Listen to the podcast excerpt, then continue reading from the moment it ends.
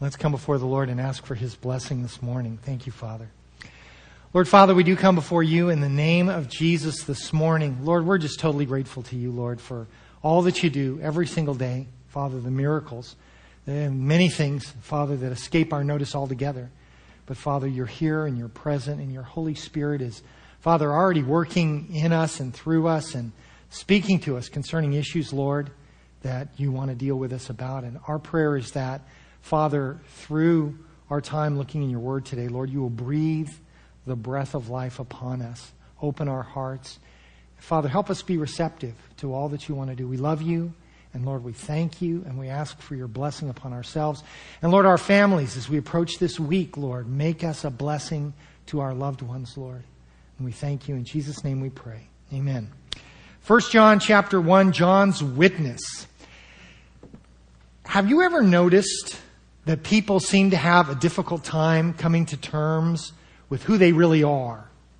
I mean, not everybody, but in the world, a lot of people. I have kind of this tendency to look at uh, the men of the world like hamsters on a wheel chasing that next thing, you know, the answer to what they've always needed that changes every six months. Um, pierced, tatted, tattooed, printed, bored, coiffed, manicured. It kind of seems to me that people are working so hard to make themselves into something worthwhile that they can't quite see who they're supposed to be to begin with. Maybe they don't really want to see who they are to begin with. Can't imagine that there would be anything of value in that person. You know, uh, people see themselves that way. A little liposuction, some Botox, and nip here, tuck there, and what do you get? Good question. You don't want to see it in a dark alley, whatever it is. Um, if they ever come up with personality reassignment surgery, it's going to be very popular. I really think so. People don't like themselves. And they're not just imagining the problem. Unfortunately, there are a lot of reasons for people not to like themselves. Well, you know, I just need to spend a little bit more time developing myself. I need more, a little more time in the gym. I need to get a better game plan for my life, start therapy, change my medication, start yoga.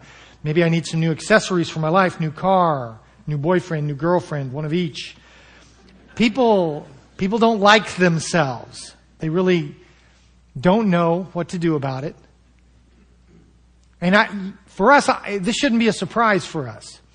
1 Corinthians chapter 2 verse 11 says, For what man knows the things of a man except the spirit of the man which is in him? Even so, no one knows the things of God except the Spirit of God. Now, we have received not the Spirit of the world, but the Spirit who is from God, that we might know the things that have been freely given to us by God.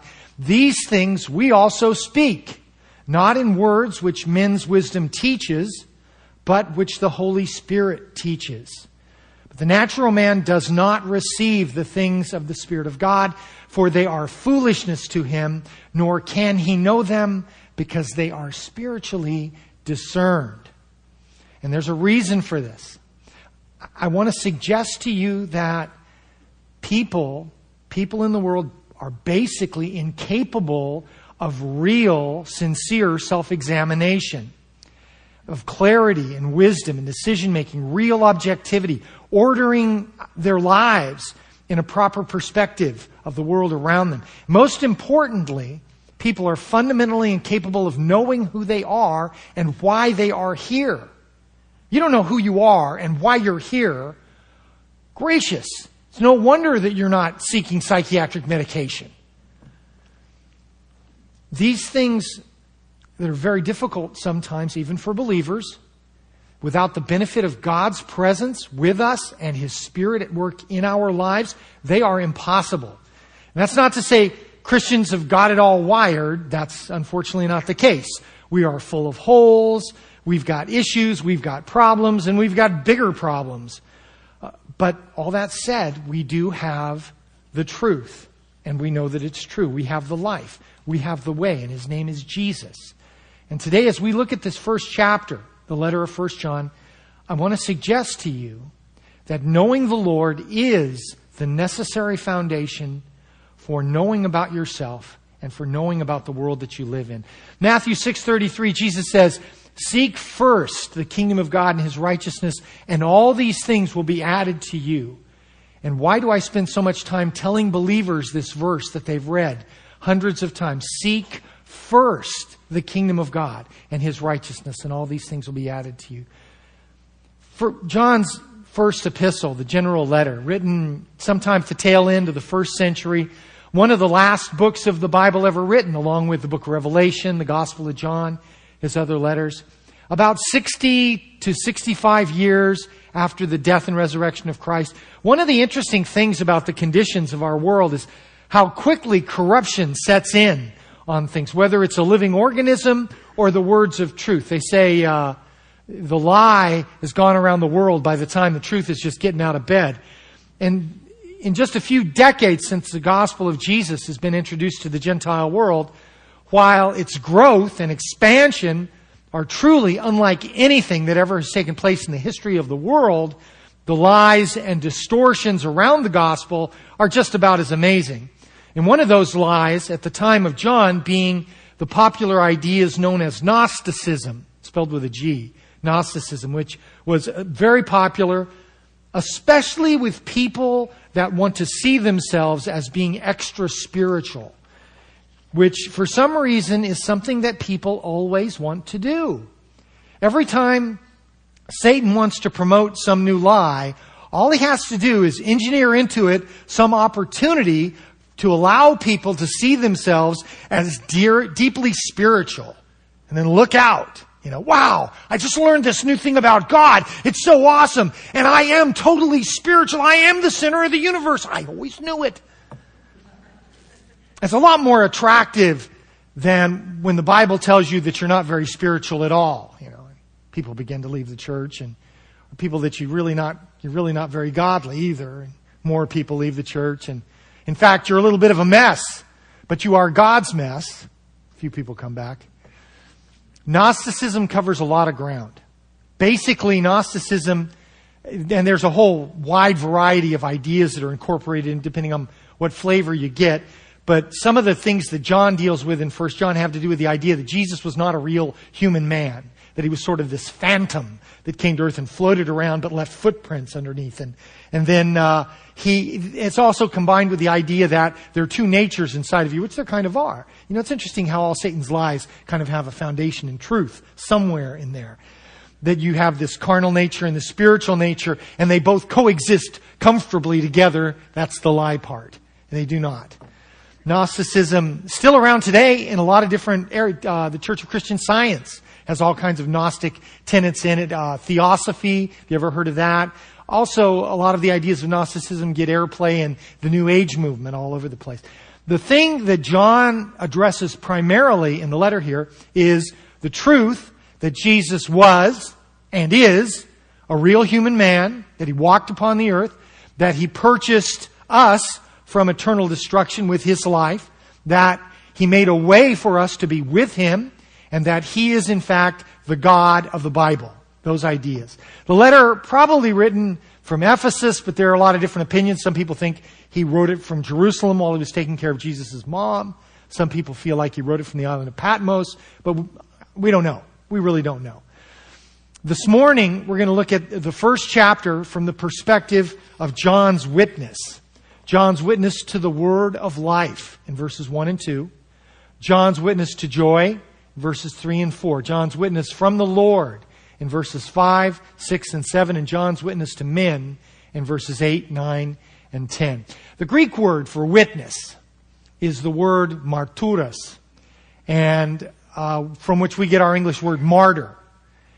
And it's interesting, uh, the association in English is the death of the witness. Not always the case in the Greek language or in the New Testament. Uh, but John is, in fact, the only one of the twelve that did not die a violent death. Uh, ten of them dying from persecution, and then, of course, Judas Iscariot dying by his own hand. So the Apostle John lived a very long and useful life, and in this letter, is any indication, God used him every single day, whether he knew it or not. John's witness to the word of life in verses 1 and 2. That which was from the beginning, which we have heard, which we have seen with our eyes, which we have looked upon, and our hands have handled concerning the word of life. The life was manifested, and we have seen and bear witness and declare to you that eternal life which was with the Father and was manifested to us. In this first part of the letter, a letter pretty evident that John is not directing his remarks to any particular local church or any individual. He doesn't really start out with an introduction like the apostle Paul does in his letters. One reason that it is grouped together with what they call the general epistles. James, 1st and 2nd Peter, and then 2nd and 3rd John. All general epistles in the New Testament. Like a wise man, starts at the beginning. And throughout the letter, he regularly reminds us that this is not what he's, he's sharing. This is not some new thing. That which was from the beginning. He references the beginning 12 times in four chapters, making the point that Christ and the Christian faith, not some new scheme, but it is in fact the truth that God Himself has been consistently communicating from the beginning. When people, when people complain to you to stop pushing your ideas about God on them, you want to be considerate, you want to be compassionate, especially over the Thanksgiving dinner table, you know. I'm sorry, I apologize. But you might mention to them that these are not your ideas. They were here a long time before you got here. You're not responsible for the content of the Bible. You know, different than popular demand. But uh, you can thank them for the compliment if you like, but help them to understand the things you're sharing, not the ideas of any man, but the truth that comes from God himself. 2 Peter 1:16 says, "We did not follow cunningly devised fables when we made known to you the power and coming of our Lord Jesus Christ, but were eyewitnesses of his majesty. Eye witnesses. The very same thing John is trying to communicate in verses 1, 2, and 3. And why is it so important that he was an eyewitness?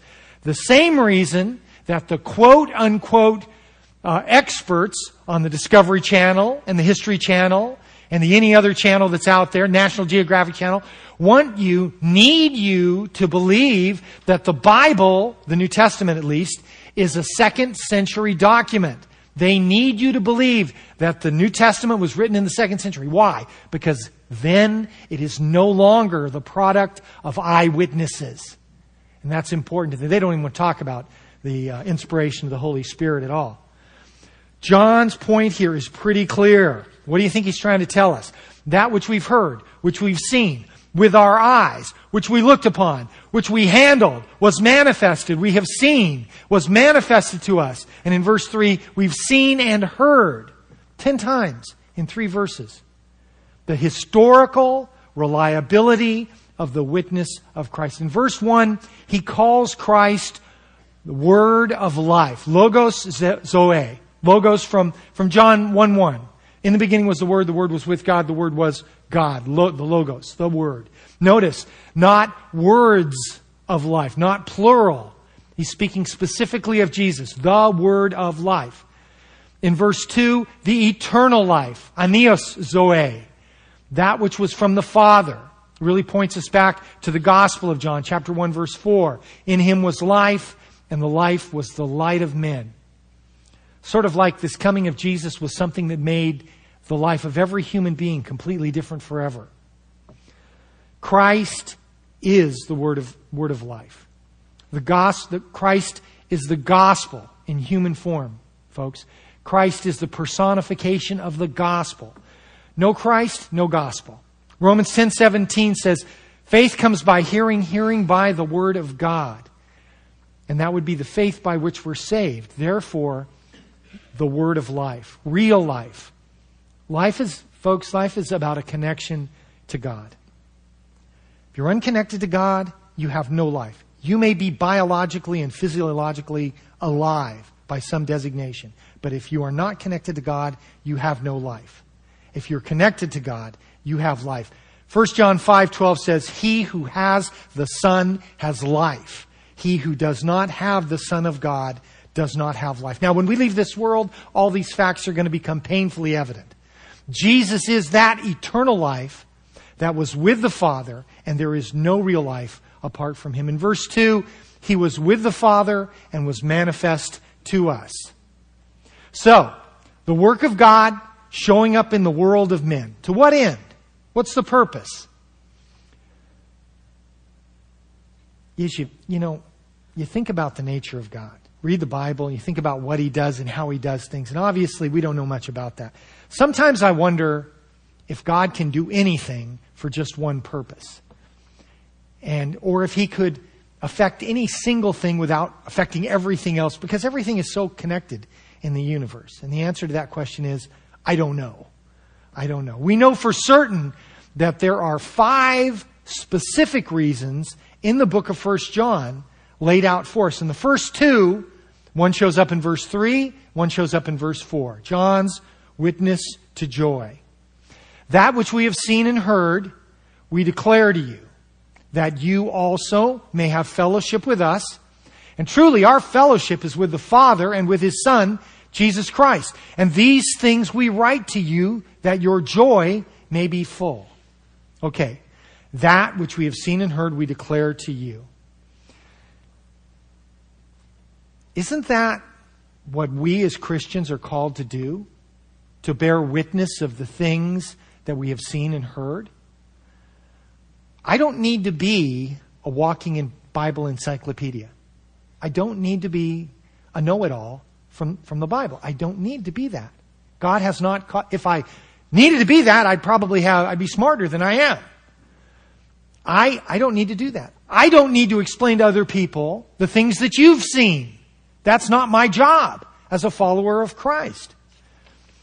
As the Lord spoke to the apostle Paul on the Damascus road, he, he recounted it in Acts 26, 16. The Lord said to him, Rise, stand on your feet. I've appeared to you for this purpose, to make you a minister and a witness both of the things which you have seen and of the things which I will yet reveal to you. Pretty plain. And this is certainly part of God's calling for your life. Do you ever wonder, God, what did you call me for? That's a good part of it.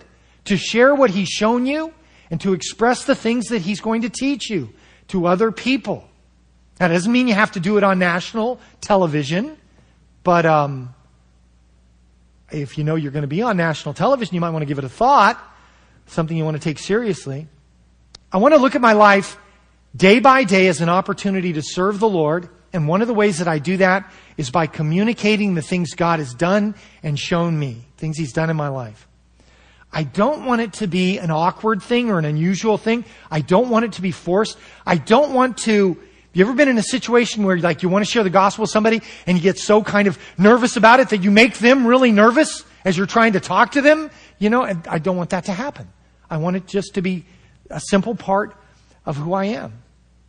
You know, back in the 70s, when I was messed up, um, my mom was in the hospital for cancer surgery, and I went to visit her at that time. And as I went to the hospital to visit her, I was blasted out of my mind. And my uncle, who was one of those born again Christian guys, had a problem with that. He thought I was being disrespectful going to the hospital in that condition. I told him, hey, this is how I go everywhere. You want me to go somewhere? This is how I am. Honest, but stupid. Uh, and, you know, guess what? If you invite me to your house for some event or a birthday party today, I'm going to be looking for an opportunity to share the gospel of Jesus Christ. Any opportunity, because that's who I am. That's what I do. Better than I used to be? Well, you know, I, life is better than death. I was dead. I hate, I hated my life. I didn't understand why. Every day of my life was a new form of torture. And I was just trying to medicate myself out of pain. But when you come to Christ, when you surrender your life to His truth, when you hand yourself over, and you got to do it every day, don't you? When you hand yourself over, take up your cross daily in the Gospel of Luke. When we do the things that God has called us to do, when we are obedient to the Lord's purpose, everybody hates that word. When we are obedient, watch your kids, you know, you need to be obedient. When we're obedient to the Lord's purpose at work in our lives, there is a result that you may also have fellowship with us, and truly our fellowship is with the Father and with His Son, Jesus Christ. Do you think you know what this word fellowship means? I'm pretty sure you don't. You may know more about it than I do, though. Obedience to Christ results in a connection to Him, something we call fellowship with Him, and fellowship, connection with other people as well. We're connected to Him. And the word for fellowship here in verse 3 shows up twice in the one verse. The word koinonia. Uh, com- we, we translate it communion in some places, communion with one another. And what is the result of this communion? Verse 4. And these things we write to you that your joy may be full. The word for fellowship is very important for us. You get the idea if you, if you look into it a little bit and like look in a lexicon or a, a Greek, Greek Hebrew commentary, look at some of the words. Uh, Robertson's word pictures in the New, New Testament is really good you get the impression that they have a lot of trouble trying to squeeze this word down into the English language. Listen how it's translated in the King James Version. It shows up 20 times in the New Testament. Fellowship, communion, communication, distribution, contribution, communicate. All those different ways for this one word. It has to do with what is common to all. This partnership involves a participation, as in the blood of Christ. When we take communion together, when we participate in the Lord's table, it, it's called koinonia. It's what it is. Uh, cooperation in the work of the gospel. When we serve together, there's a koinonia, common contribution for the needs of other people is koinonia. It's all part of this fellowship. God's purpose, folks, God's purpose for you is not that you would be close to Him. God's purpose is not that you would be close to Him. God's purpose is that we all should be one with Him. And that's different than close. In John chapter 17, three or four times, in John 17, 11, Jesus says, Now I'm no longer in the world, but these are in the world. I come to you, Holy Father. Keep through your name those who you've given me, that they may be one as we are. 1721, that they may be one as you, Father, are in me and I in you, that they may be one in us that the world may believe that you sent me, and the glory which you gave me I have given them, that they may be one just as we are one. Romans 15:6 says that you may be with one mind and one mouth glorify the God and Father of our Lord Jesus Christ. We see the relationship aspect of this communion. It is a living relationship, a connectedness to the Lord and also to the people the other people who are connected to him, combined with the actual experience of knowing God personally. One of the amazing testimonies of God's power is that no person can know him and not be dramatically and fundamentally changed. 2 Corinthians 5:17. Our savior is such a powerful influence that if any person knows him in the truth, he will be utterly changed forever. And the apostle writes again in 1 John 5 specific reasons, reasons listed in this letter. The first in verse 3, that which we've seen and heard we declare to you that you also may have koinonia, fellowship with us. And truly our fellowship is with the Father and with His Son, Jesus Christ. The first purpose that he lists, to connect us to the Father and to the body of the Christian community that God has designed for us. The second reason is in verse 4. And these things we write to you that your joy may be full. God wants his children to have joy. And not, not just any old joy, but a joy that is full. Now, you know, the, the life of a believer is a mixed bag of all kinds of fascinating and interesting experiences. Some of them are wonderful and amazing and ecstatic, and some of them are pretty devastating and pretty terrible, and everything else in between. And we are certainly not always happy. And um, if you're always happy, I'd love to talk to you after. But that's not, not the case. Joy, on the other hand, is very different than happiness. Joy has a depth to it that is very different than happiness. Happiness is largely dependent on outward circumstances. You know, you're, you get a new car, you drive down the street, people smile at you and point, and you're happy, you're happy. You park your new car, you come out of the supermarket, somebody keyed the whole door, you're not as happy anymore. You know, it's all your happiness has, is you fall on your knees and say, My God! You know, right there, unfortunately, it does happen. Joy is not happy on the cir- joy is not dependent on the circumstances. Uh, and we have an indication of that right here. First John as to the source of joy.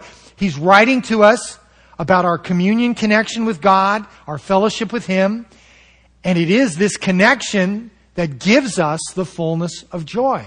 Your being one with the Lord, being one with Him, not close to Him, being one with Him is the thing that is going to generate and give you perspective of the joy that God wants you to have in your life. This past week, I watched a video of a Christian woman who had recently been imprisoned in an Islamic country. And as she shared her situation, she shared that she totally had no expectation of being arrested. And when she was arrested and taken to prison for her faith in Jesus, she was messed up. She was overwhelmed. She was had no answer. She had, you know, she was without an answer as to why the Lord had allowed this to take place in her life. Not to mention that she was beside herself with concern, you know, what's going to become of me? What's going to happen here? Sometime after being taken into custody, she shares that the Lord himself appeared to her.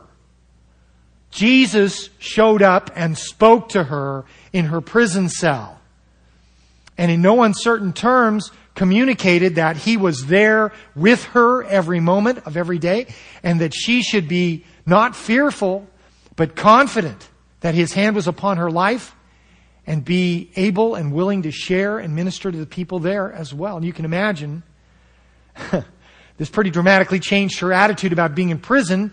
I mean, just like the apostle Paul, similar situation, Acts 22, 11. And she was able to boldly proclaim her faith of Christ, and which didn't go over very well with her captors and the jailers and the authorities there. They were like, tried to shut her up, and she said, Hey, so what I do. When I'm outside, I preach the gospel. You put me in jail, So what I do. And she was very bold about her faith in Christ. She has since been released from prison and actually is in another country. And in listening to her testimony, she shared that she, her heart's desire is that she wants to go back and finish her calling and she doesn't mean to go back to that country. She means she wants to go back to jail to finish God's calling. And she's got a big smile on her face. Obviously, this woman needs psychotherapy. Let me suggest to you that joy is not dependent upon our circumstances, but our joy is dependent upon our attachment, our communion, our fellowship, our koinonia to the Lord Jesus Christ. Psalm 16:11 says, "You will show me the path of life. In your presence is fullness of joy, and at your right hand are pleasures forevermore." Thank you, Lord. When we are with the Lord. John's witness from God in verses 5, 6, and 7. This is the message which we have heard from him and declare to you that God is light, and in him there is no darkness at all. If we say we have fellowship with him and walk in darkness, we lie and do not practice the truth. But if we walk in the light, as he is in the light, we have fellowship with one another, and the blood of Jesus Christ, his Son, cleanses us from all sin. This is the message we have heard from him. John sort of synthesizes down from all his years of ministry, from all his, from walking with Jesus. This is the message we've heard from him. The first thing God does for those that he shares his communion and his, his oneness with is he communicates. God communicates, folks. You're having trouble and you don't know why, ask the Lord. He knows. He knows why you're having a difficult time. Now, if he doesn't want to tell you, that's a different matter. But ask and keep on asking.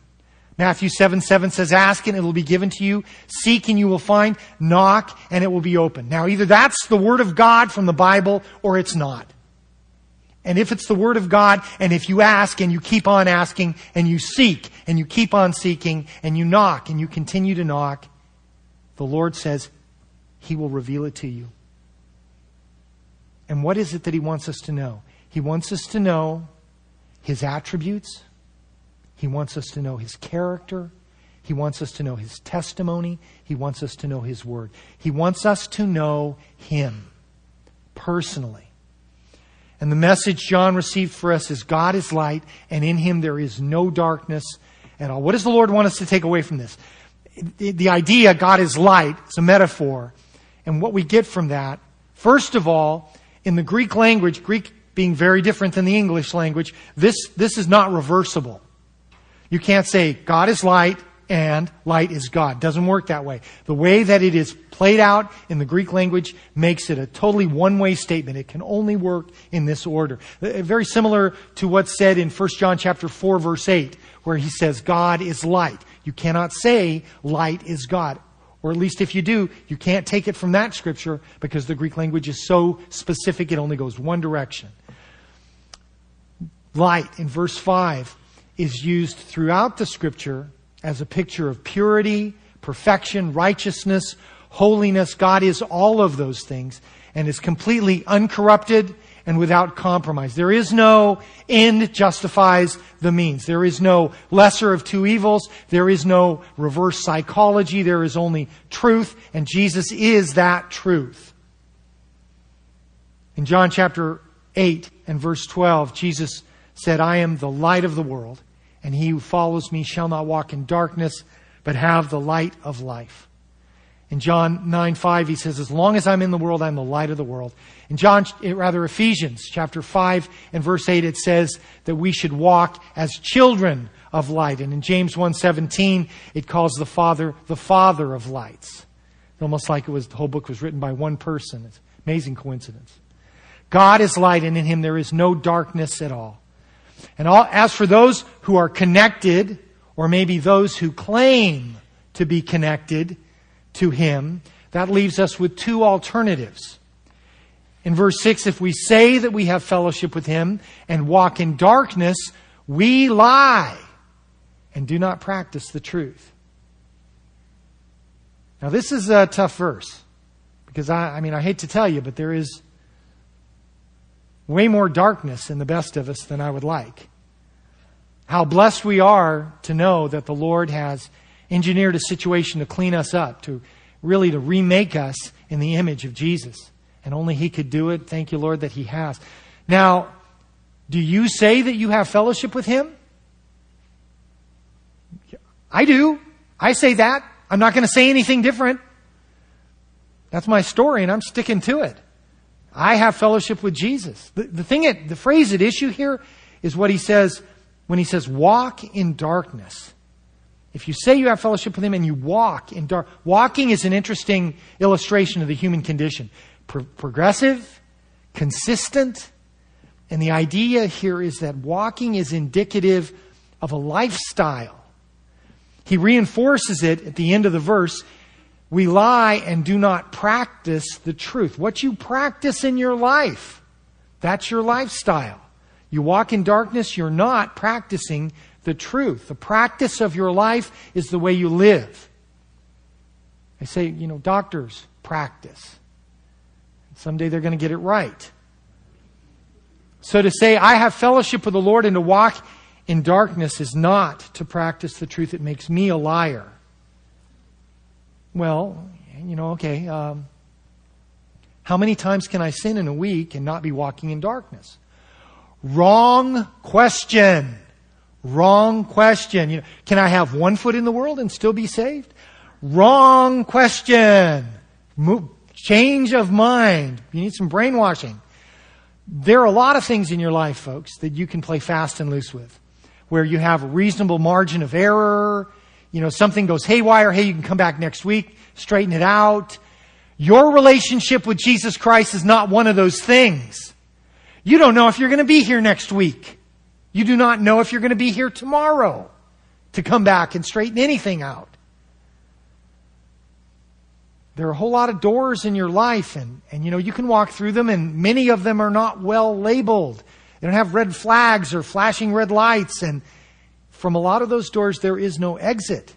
You can make a decision in a matter of minutes that can impact your eternity forever. There's a warning, a warning for us actually in Hebrews chapter 12, speaking about Esau, the brother of Jacob. It says, You know that afterwards, when he wanted to inherit a blessing, he was rejected, for he found no place of repentance, though he sought it diligently with tears. Justification by faith is what you believe. It's what the Bible teaches. You are saved because you believe Christ died for you on the cross. It's not a mark on your arm that you can show somebody. No, I've been stamped. You got to let me in. You believe that Jesus Christ died for your sins. When people begin to practice a lifestyle of sin, it affects them physically, emotionally, and spiritually. And people who practice a lifestyle contrary to the Word of God, folks, let me share with you, they are rapidly going to find themselves in a place where they no longer believe that the death of Christ on the cross covered them. I worked with a guy many years ago. He spoke Spanish all the time, and I learned, Jesus muera por ti. Jesus died for you. And his response to that was always the same No, no, no, no, no. Jesus not die for me. And it used to grieve me when he would say that. Don't, don't ever say that. Don't ever say that. Jesus died for you. And because he died for you, and because you know he died for the forgiveness of your sins, when a person arrives at a place in their life where they no longer believe that Christ's death covered their sins, they're in a lot of trouble. Does that mean they can't be saved? No, I can't say that. God can do amazing things, but it's a very scary place. And there are a lot of people out there, a lot of people who've come out of churches who find themselves in that situations. As a follower of Jesus, folks, there is only one place that I want to be walking, and that's verse 7. If we walk in the light, as he is in the light, we have fellowship with one another, and the blood of Jesus Christ, his Son, cleanses us from all sin. In 1 John 2 6, it says, He who abides in him ought himself also to walk just as he walked. How do we walk? We walk like Jesus walked. Notice at the end of verse 7, we still sin, don't we? We still fail. We still make mistakes. The blood of Jesus Christ, His Son, cleanses us from all sin. We still need to be cleansed. We walk with God. Then we have fellowship. We have communion, connection with one another. And notice, we have connection not with Him, we have fellowship with one another. And although we do have connection with Him as well, we walk in the light. We are connected with one another. It kind of reminds us back to the Gospel of John, chapter 13, verse 35, where Jesus said, By this all will know that you're my disciples if you have love one for another. Isn't that interesting?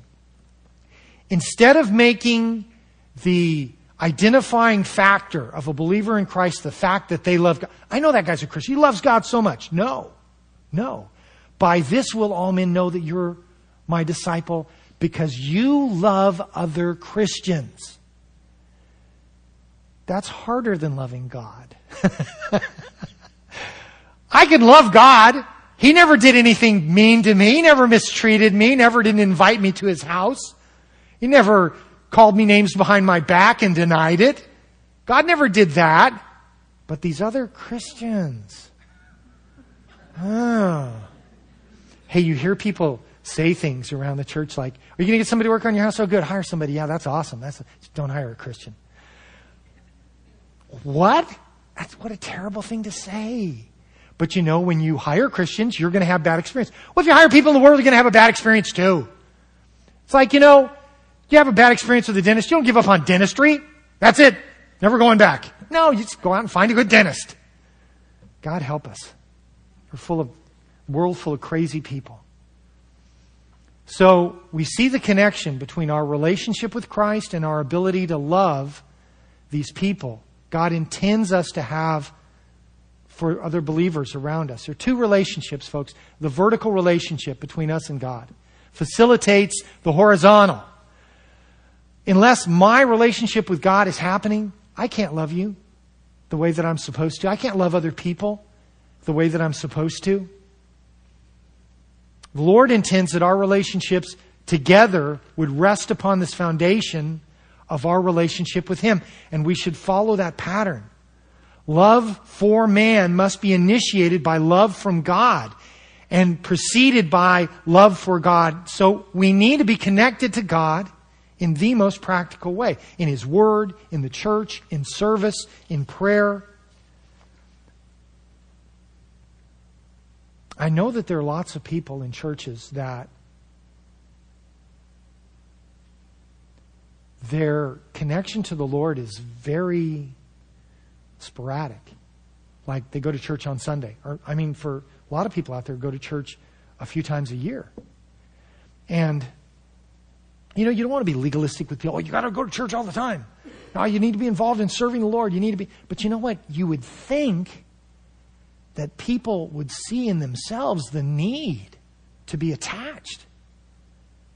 Apart from the Lord, there is no real affection, folks. Apart from the life of God, all other forms of affection, regardless of how we market them or identify them or what we call them, they are more or less self seeking.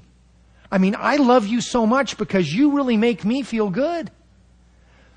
Have you noticed that the favorite people in your life are people who just think you're wonderful?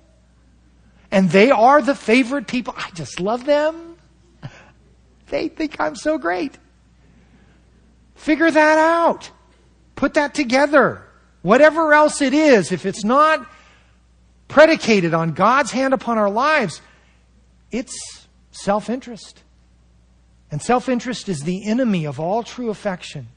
So, as we walk in light, walk in the light. Ephesians 5 2 says we walk in love. Galatians 5 16 says we need to walk in the Spirit. Romans 6 4 says that we should walk in the newness of life.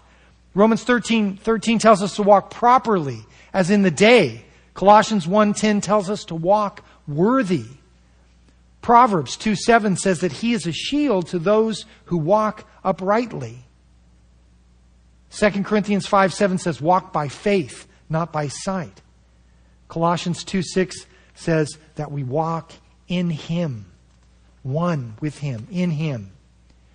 And John's witness to men in verses 8, 9, and 10 if we say that we have no sin, we deceive ourselves, and his truth is not in us. If we confess our sins, he is faithful and just to forgive us our sins and cleanse us from all unrighteousness. If we say we, we have not sinned, we make him a liar, and his word is not in us. It's interesting here that sandwiched in between verse 8 and verse 10 is this, this verse exhorting us to honesty about who we, who we really are. It's really a, our get out of jail free card. Verse 9. God's simple plan to take away this millstone of death and destruction that's hung about our collective necks for as long as our history can remember. And what do we have to do? What do we have to do to receive this from the Lord? What amazing task are we required to perform? What miracle should we do to receive God's understanding and grace and forgiveness? We have to agree with God. That's what it says. If we confess, the word confess there is the Greek word homologo. It's a compound word. The first part is homo, same as, homogeneous, same as. The second part is logo, from John 1 1, word. Same word. Uh, to agree with. To say the same thing as another. To agree with assent, to concede not to refuse, to promise, not to deny, to confess, to declare, to confess, admit or declare oneself guilty of what one is accused. Now, may sound strange to you to say this. People don't want to do this. Not that they don't want to agree with God if they happen to believe in God at all. People have this ingrained religious idea in them that somehow they need to establish their own goodness. If nothing else, to try and make a good showing of it before other people and before God. They want to prove that they are worthy in some way. Like the Jewish people, Paul says in Romans 10:3, they, being ignorant of God's righteousness and seeking to establish their own righteousness, have not submitted to the righteousness of God. So they don't agree with God about how rotten they are. Somebody once described this to me as trying to lift yourself off the ground by pulling your hair. Crazy as it sounds, the last thing your run of the mill good moral pagan usually wants to do is agree that they are a sinner. You walk up to somebody out, I know your family member, somebody, say, well, you know you're a sinner. You get that.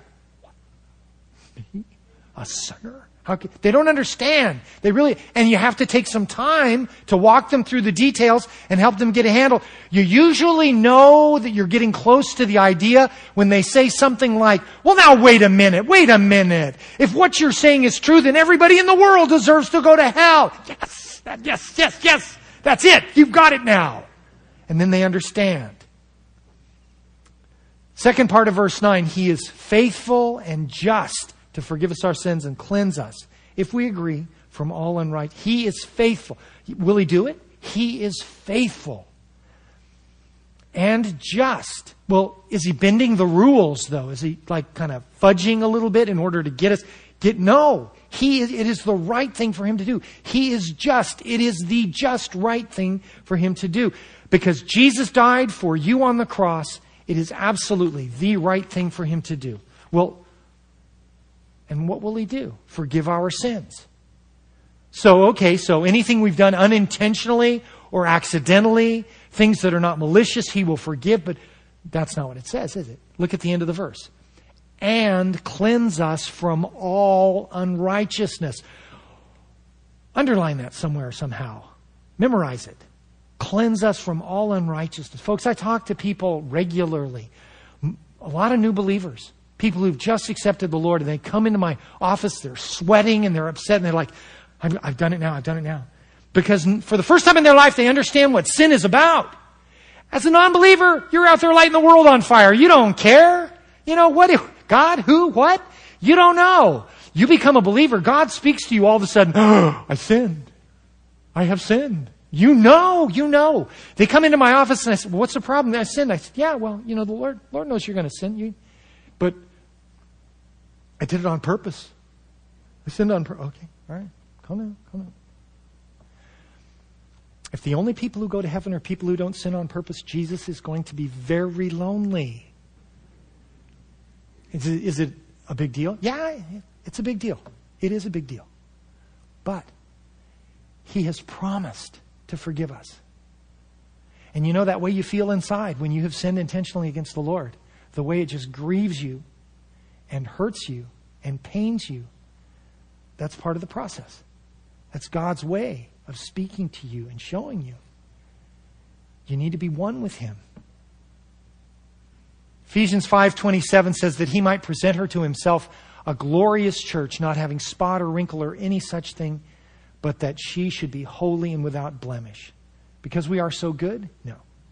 Because we are so agreed.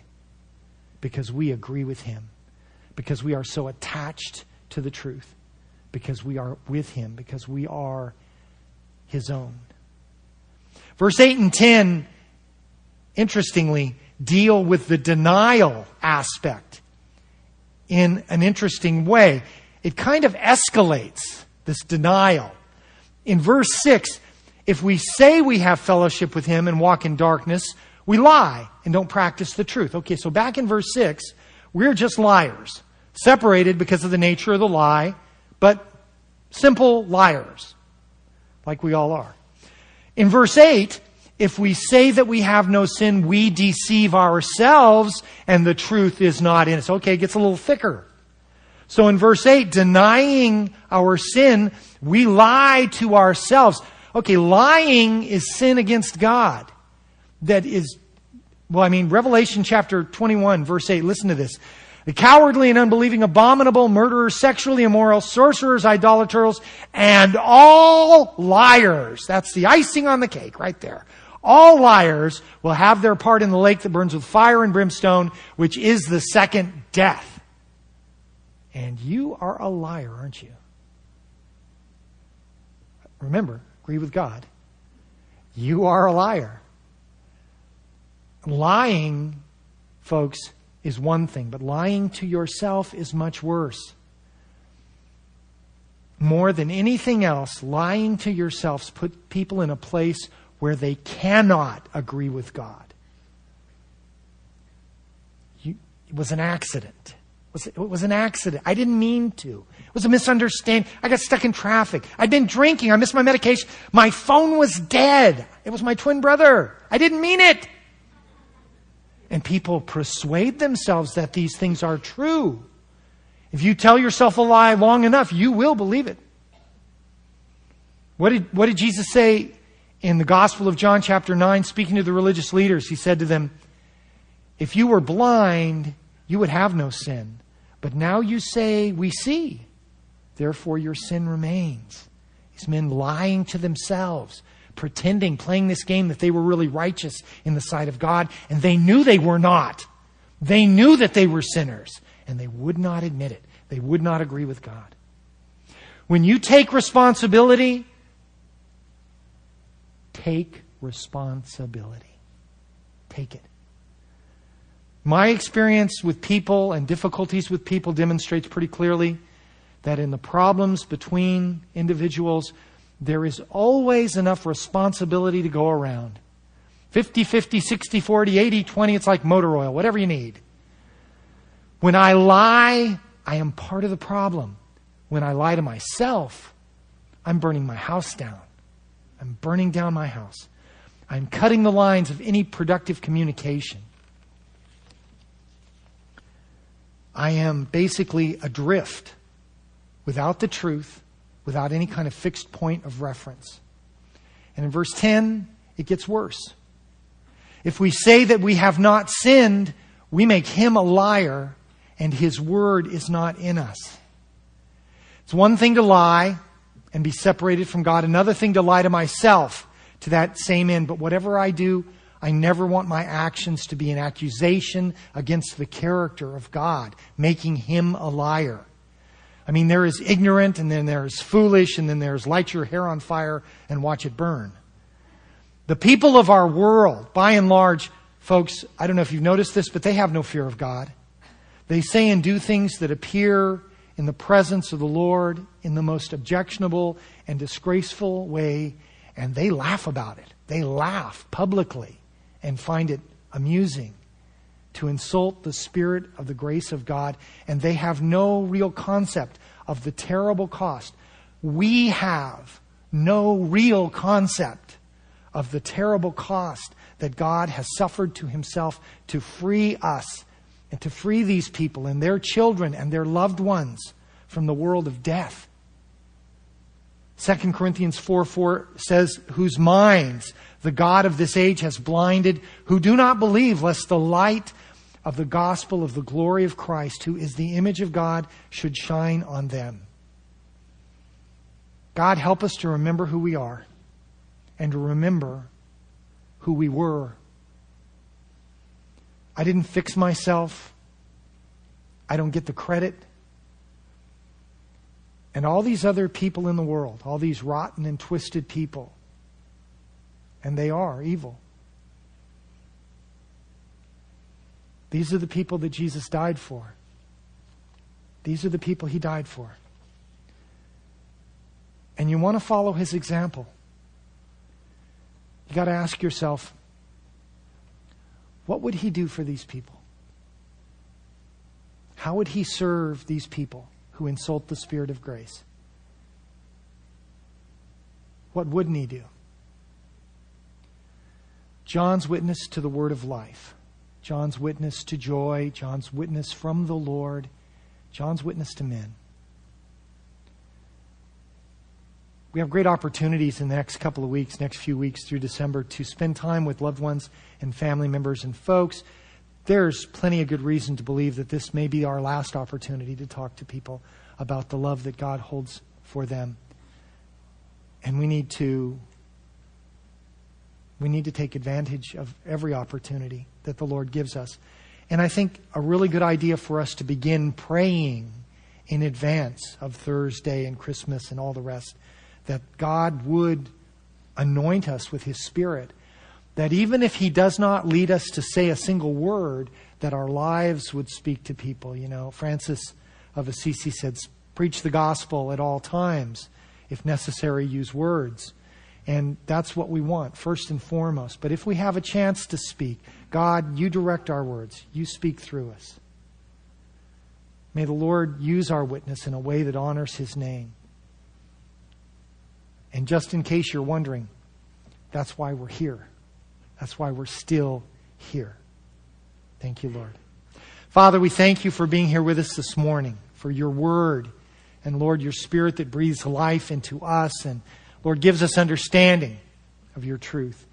And Father, our prayer this morning is that your spirit would work your truth in us and through us, and Father, your words would, Lord, resurface in our memories throughout the week. Lord, prepare us for the opportunities. Lord, let us not be unarmed against Father, the warfare that we are entrenched in, Lord, but be a blessing and encouragement to our brothers and sisters. And Father, we don't deserve your goodness, Lord. Why should we expect that of other people?